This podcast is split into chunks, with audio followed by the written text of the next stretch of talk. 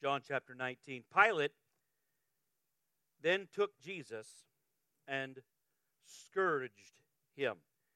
The New American Standard uses this word scourged, and it's probably appropriate because it's more than just beat or whipped. Jesus had already been beaten repeatedly.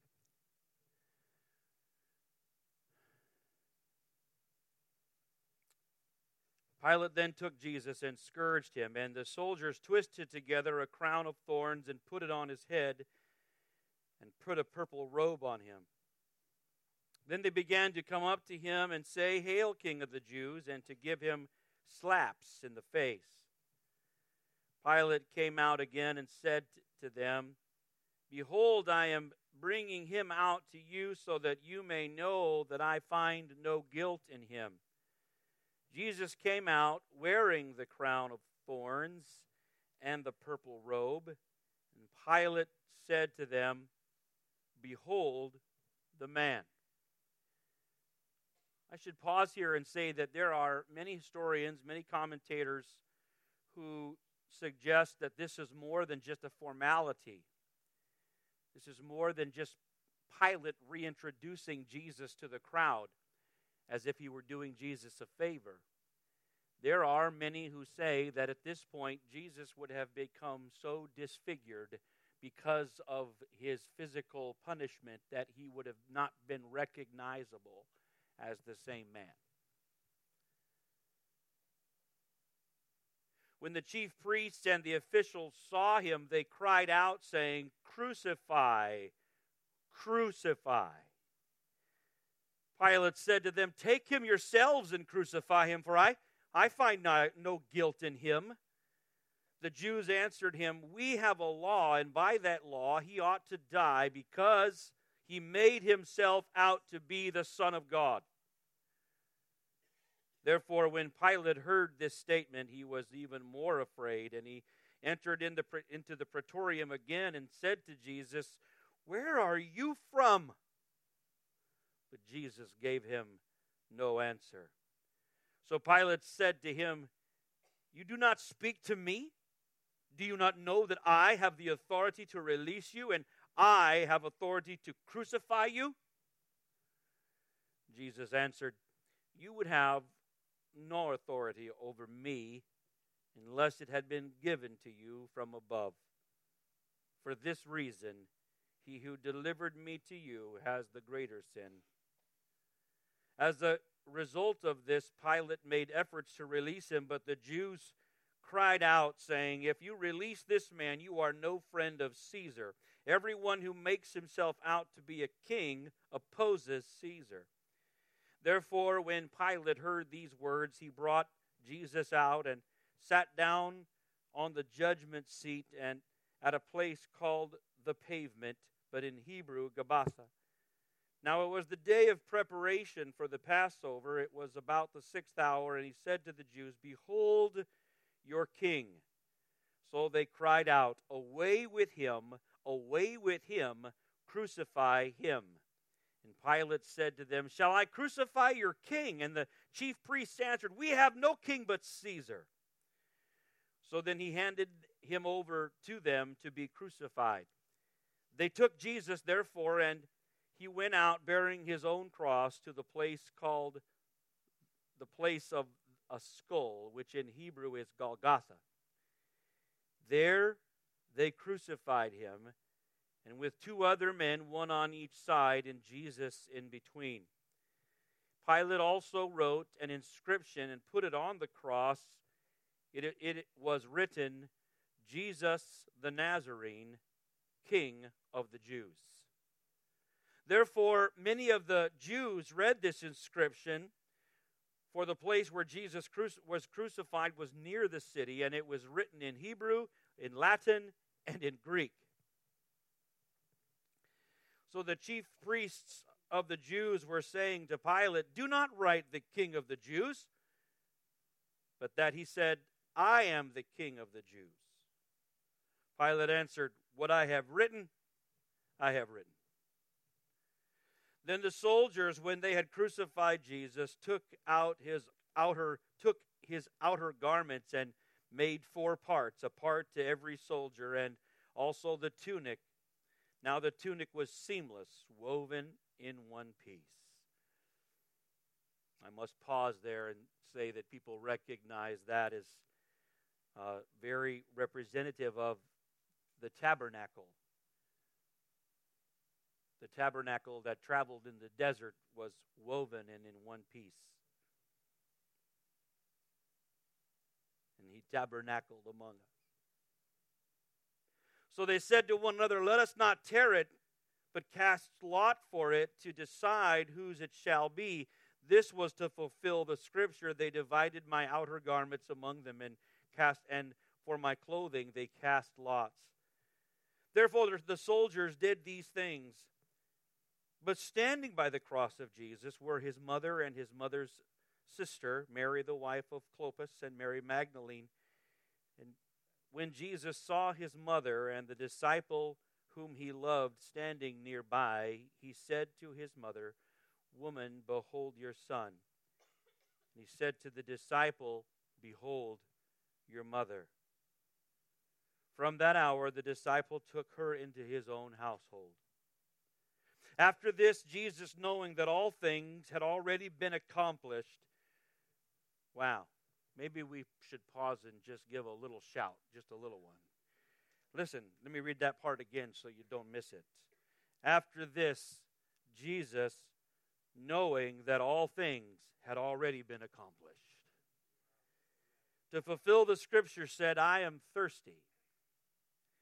And a jar of sour wine was standing there, so they put a sponge full of the sour wine upon a branch of hyssop and brought it up to his mouth. Therefore, when Jesus had received the sour wine, he said, "It is finished." And he bowed his head and gave up his spirit. Then the Jews, because it was the day of preparation, so that the bodies would not remain on the cross on the Sabbath, for that Sabbath was a high day, asked Pilate that their legs might be broken and they might be taken away. So the soldiers came and broke the legs of the first man and of the other who was crucified with him. But coming to Jesus, when they saw that he was already dead, they did not break his legs. They saw that he was already dead. But one of the soldiers pierced his side with a spear, and immediately blood and water came out. And he who has seen has testified, and his testimony is true, and he knows that he is telling the truth, so that you may also believe. John is saying, I saw this. For these things came to pass to fulfill the scripture, not a bone of him shall be broken. And a And again, another scripture says, they shall look upon him whom they pierced. After these things, Joseph of Arimathea, being a disciple of Jesus, but a secret one for fear of the Jews, asked Pilate that he might take away the body of Jesus, and Pilate granted permission, so he came and took away his body. Nicodemus, who had first come to him at night, also came, bringing a mixture of myrrh and aloes, about a hundred pounds. And they took the body of Jesus and bound him in linen wrappings with the spices. How many pounds of spices? That's going to come into play Sunday morning. It's really hard not to get really excited, but just stay right here.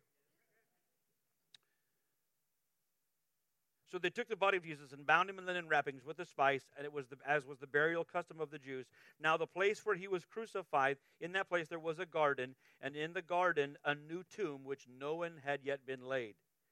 Therefore, because of the Jewish day of preparation, since the tomb was nearby, they laid Jesus there. Low in the grave he lay, Jesus my Savior.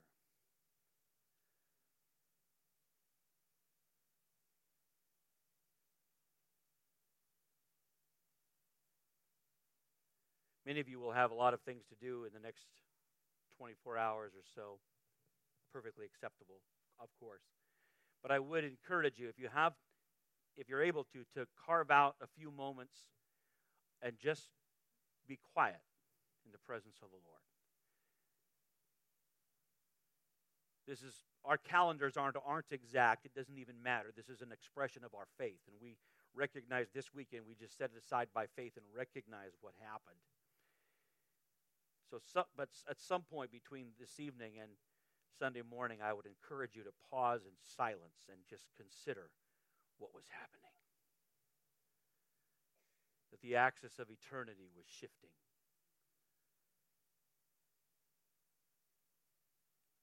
The power of death would be forever destroyed.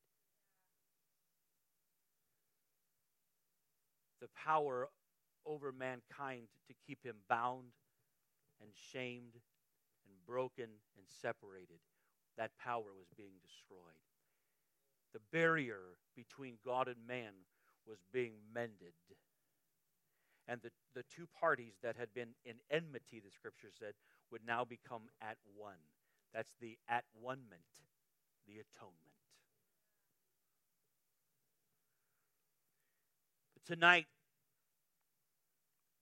we we intentionally pause and we, we look at, we try to understand just how powerful and how perfect the pain and the price of the cross is, so that we will have hope, so that we will have confidence that our sin is paid for and that the power of sin is broken.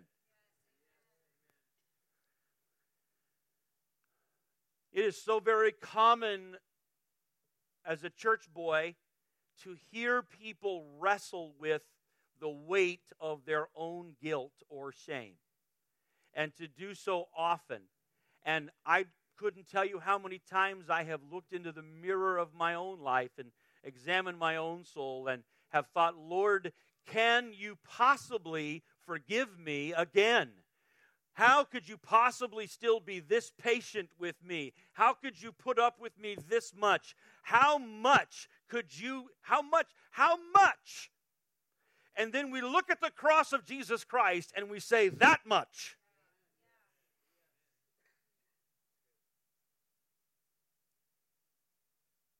When we look at the brokenness of our world, I suppose it's easy in some parts of the world to, to see rose-colored glasses and see people behaving quite nicely, especially if they're comfortable enough in their various socioeconomic strata.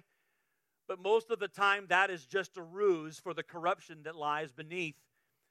Those that cannot afford such a ruse live in the, in the, in the bluntness of their own brokenness, and take that brokenness out upon mankind, one to another, using various tools, from very expensive weapons to rocks to words to their bare hands, betraying one another, offending one another, wounding one another, committing massive injustice against one another. And you have to say, is there any hope for such a broken world? Is there anyone who can do anything for such brokenness and darkness? And there is one who has done it all. There is one who has paid it all. There is one who has overcome it all. There is one whose sacrifice is so great, so significant, such an overpayment, that no amount of brokenness, no amount of despair, no amount of darkness can overcome. Darkness is in the world, but light has come, and the darkness has not understood it. It has not comprehended it. It has not overcome it.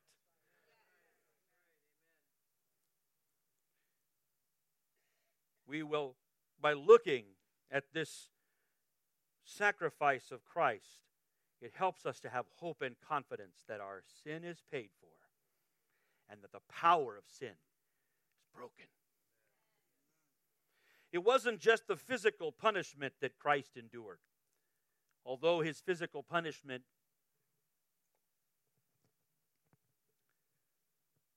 was tremendous. The gospel writers do not write in great de- detail of what Christ endured. They tell us, but it almost sounds, if you read it, it sounds a little bit matter of fact. He was scourged. He was crucified.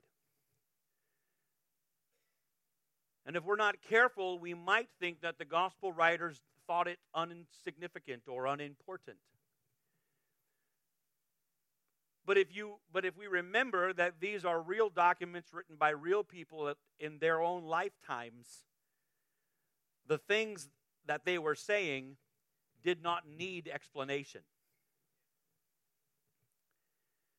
For John's audience, for him to say that Jesus was scourged, they didn't need more details. And for anyone in that era to hear that a, that a, that a human being had been crucified,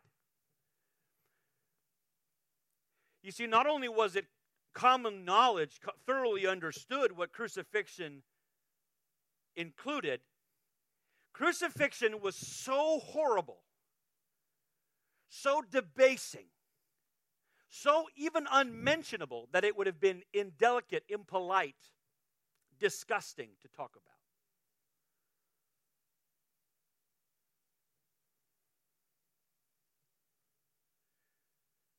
The visceral disgust at the notion of crucifixion was just too much to write about, but it was understood.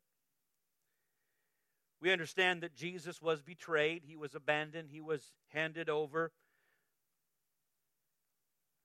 We don't need to spend a lot of time on, on Judas tonight.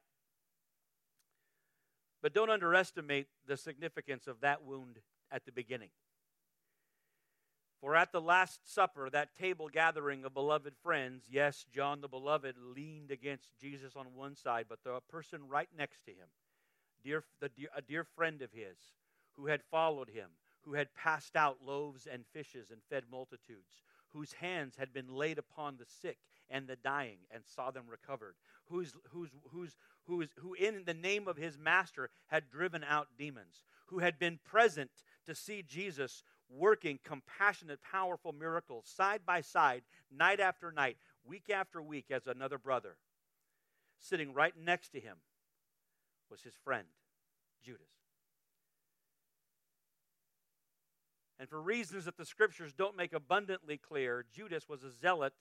Judas was probably looking for the advancement of, of, a, of, a, of a, again, a political kingdom in some sort of war. Some folks probably mistake that Judas perhaps just didn't like Jesus. Mm, that doesn't seem likely. What's far more likely is that Judas gave in to impatience and to, and to, and to irritation that this Messiah was not doing what he wanted him to do. And so he could incite, he could stir this thing up, he could speed this up by acting on his own. And in so doing, the Bible actually tells us he partnered with Satan himself. Betrayed. Jesus is first betrayed by a beloved friend and then abandoned by all of his friends. Then we know that he is taken into an unjust trial, all the aspects. It is not necessary tonight for us to go into the aspects of Jesus' kangaroo court that he was subjected to, but everything that happened was basically against the law. To be, he was tried at the wrong time for the right for the wrong reasons. With no with no witnesses could agree on any one thing. It was all a sham.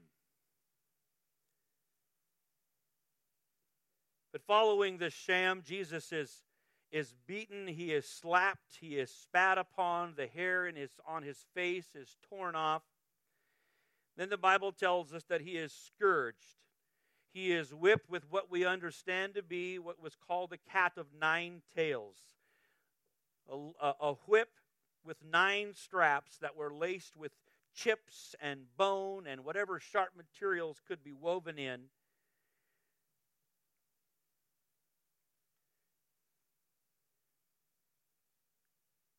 And despite appearances to the contrary, his flesh was not just stricken. This thing would wrap around and grab hold of the flesh, and then when it was pulled back, it would simply tear the flesh off. Hap- that happening once or twice would seem to me to be excruciating and impossible to endure. Many of us probably assume that it happened thirty-nine times because that's a traditional number.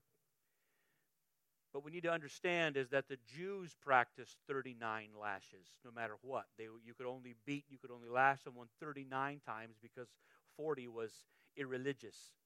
It was, you, if you did it forty, that was too much. You stepped over a line of humanity. But it wasn't a Jewish man who whipped Jesus. It was a Roman soldier who whipped him. Oh, that's all right. That's okay. Could be somebody important.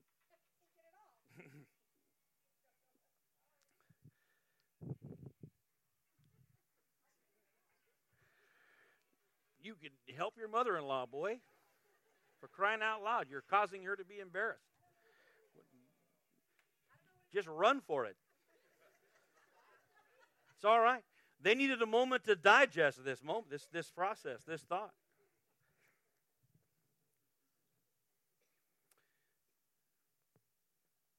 It wasn't a Jew who beat Jesus. It was a Roman soldier. And a Roman soldier, according to my understanding and historical research, is this. A Roman soldier would only stop beating his victim for one of two reasons. That Roman soldier was exhausted and couldn't do it anymore, or his victim was dead. So thirty-nine may very well be wishful thinking.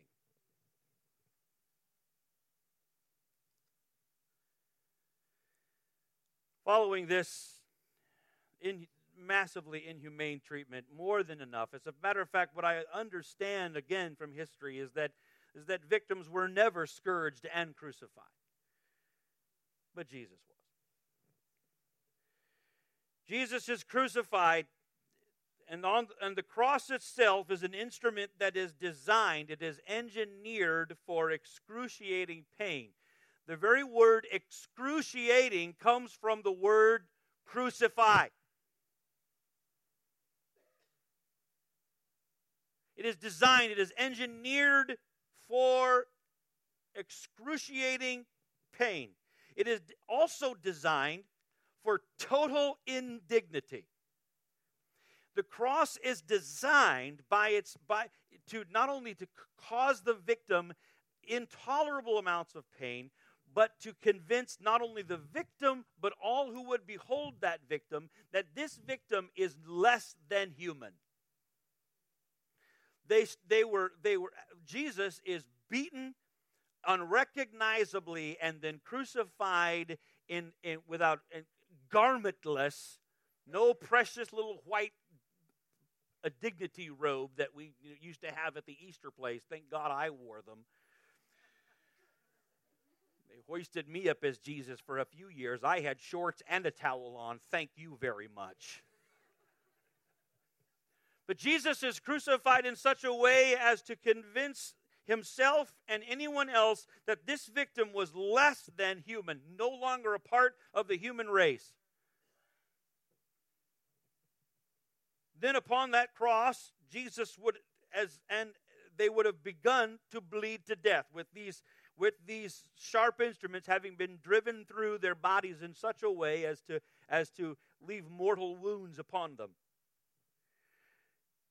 But that even wasn't the worst part. In ways that I can't possibly go into explain this evening, the, the, the cross as a mechanism, by the way they were nailed, was designed to not to really to kill the victim through asphyxiation. Have you ever been in a situation where you found it difficult to catch your breath and you started to mildly panic? Imagine for hours being nailed to the cross, being unable to breathe.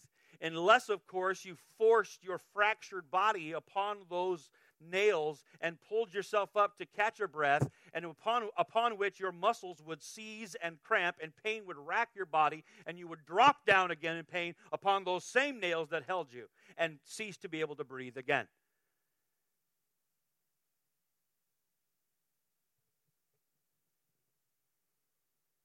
The cross was designed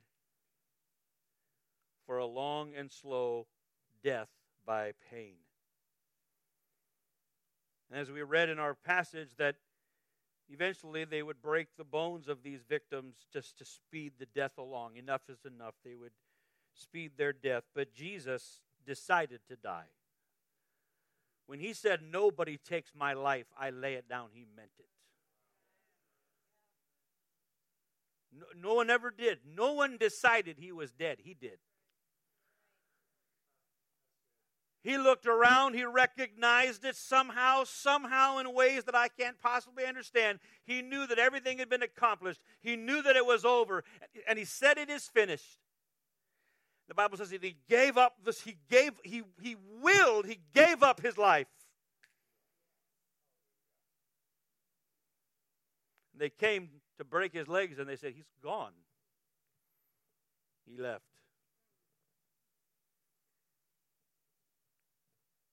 Just to be sure, they rammed a spear through his side, piercing his heart, and the sack around it, and blood and water spills out.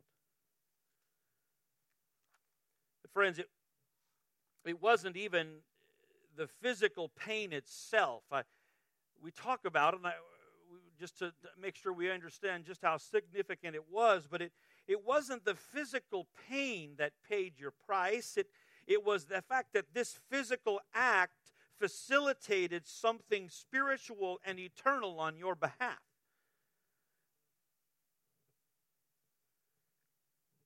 In that moment, First Peter two twenty-four says that he himself bore our sins in his body on the cross. Elsewhere, Paul said, we said last week in Colossians that, that, that the whole record of our sin, the, the, the receipt of our, of our injustice, yours and mine and the whole world, that record against humanity was destroyed, was obliterated by it being nailed to the cross. In Second Corinthians chapter four and ver- chapter five and verse fourteen, uh, Paul writes that God made him who knew no sin to become sin. God did this. You must say it with me, please. God did this. It is such a mistake. People will want to, to want to, want to humanize uh, the crucifixion in their atonement theory. They'll want to almost take God out of it and just say, "Oh, that was it was just simply an act of love. Jesus let himself be betrayed to show us how much blah blah blah blah." Listen, all of that is only partially true. You cannot take the hand of God away from Calvary, or it or it's not effective. It is that the, the hand of man did not pay for your sin. The hand of man did not take your, your sin and my sin and all of our iniquity and lay it upon Christ. The hand of man may have pounded the nails and used the whip, but it was the hand of God that grabbed a hold of your iniquity and my iniquity and all of our sin and picked it up, pulled it off of you, and laid it upon the only one who could ever bear it. He, he became sin. You've got to get that. Or, so would you say that out loud with me? He became sin. He made him become sin so that you and I become righteousness. It is more than just a change in a label. It is a change in content, in nature. He didn't just give you a new shirt.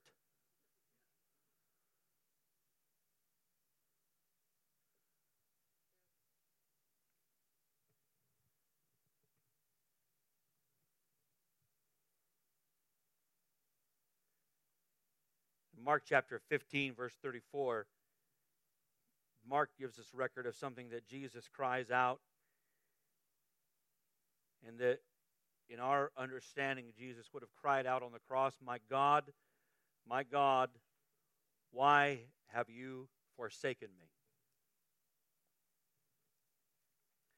It is the only time in the gospel accounts that our Lord Jesus does not address God as Father.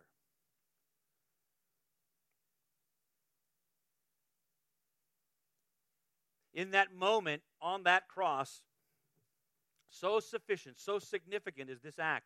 Jesus not only takes our pain and our iniquity and our sin upon himself, he, he, he doesn't just trade us sin for righteousness. He trades us orphan for son. Because there was a there was a, a race there has there, the human race has felt abandoned and felt orphaned ever since the fall of sin. Sin has crushed our understanding of God, and our ability to relate with him has poisoned it and destroyed it so much that we have lived like orphans, begging and angry and hostile. And on the cross, the Lord Jesus takes upon himself, and with his own words, he gives voice to an orphaned planet and becomes himself the abandoned and the rejected, so that you and I forever will become the beloved.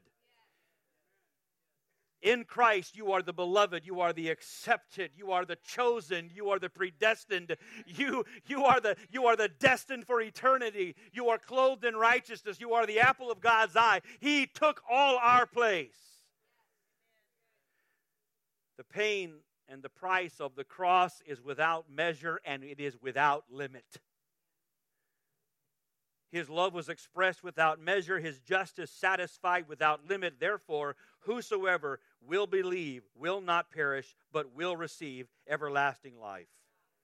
On the cross, the justice of God was met by the love of God and in and by the death of Jesus Christ.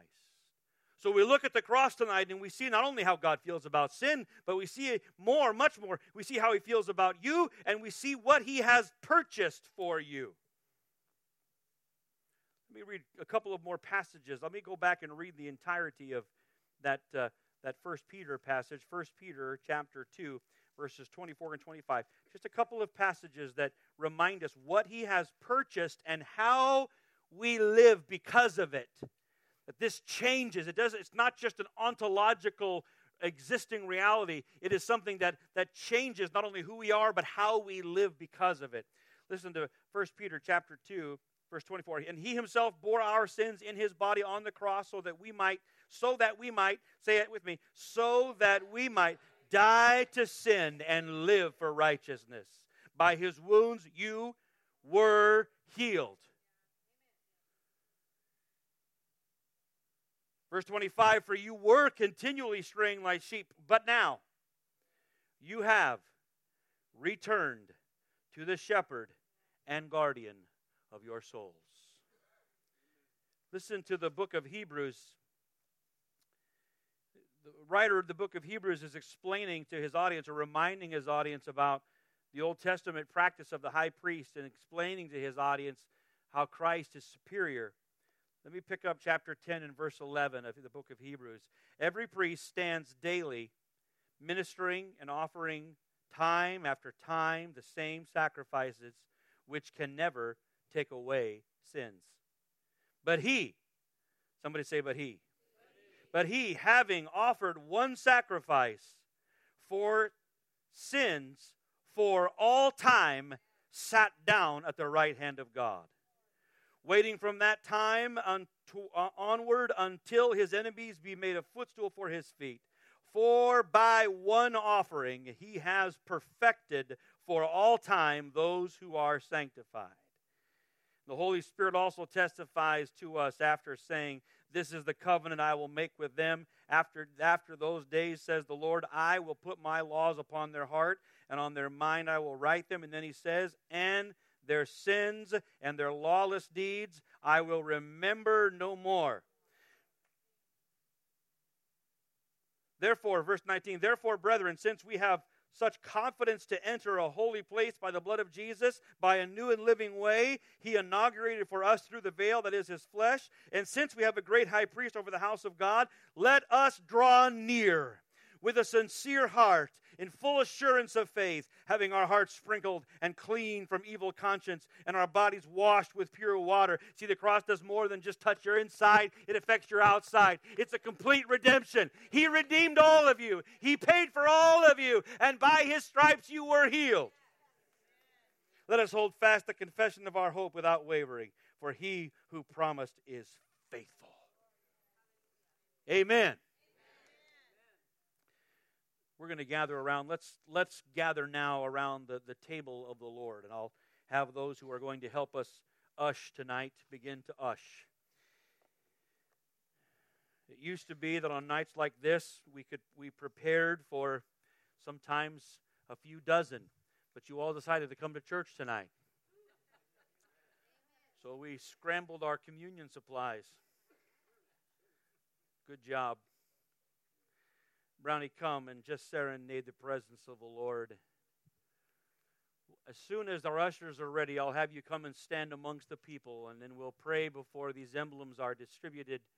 And I'm going to ask you, as as uh, Aaron plays just a little bit, and as these emblems are begun, be before, remember, come and stand and wait, and then we'll pray. Before we receive these things, as everyone is being served together, I would like you to just think about not only the significance and the completeness of the price that Jesus paid, but understand that it was paid for you. And I want you to lean in with gratitude for all that he has purchased. Amen. Amen. Let's pray and then we'll serve. Heavenly Father, we give you thanks tonight. We give you thanks tonight as we gather around the table of the Lord. We give thanks for the body and the blood of the Lord Jesus Christ and all that he has accomplished for us. We gaze upon your sacrifice tonight, Lord Jesus, with wonder, with gratitude, with assurance, with great hope. In Jesus' wonderful name. Ushers, would you please serve everyone?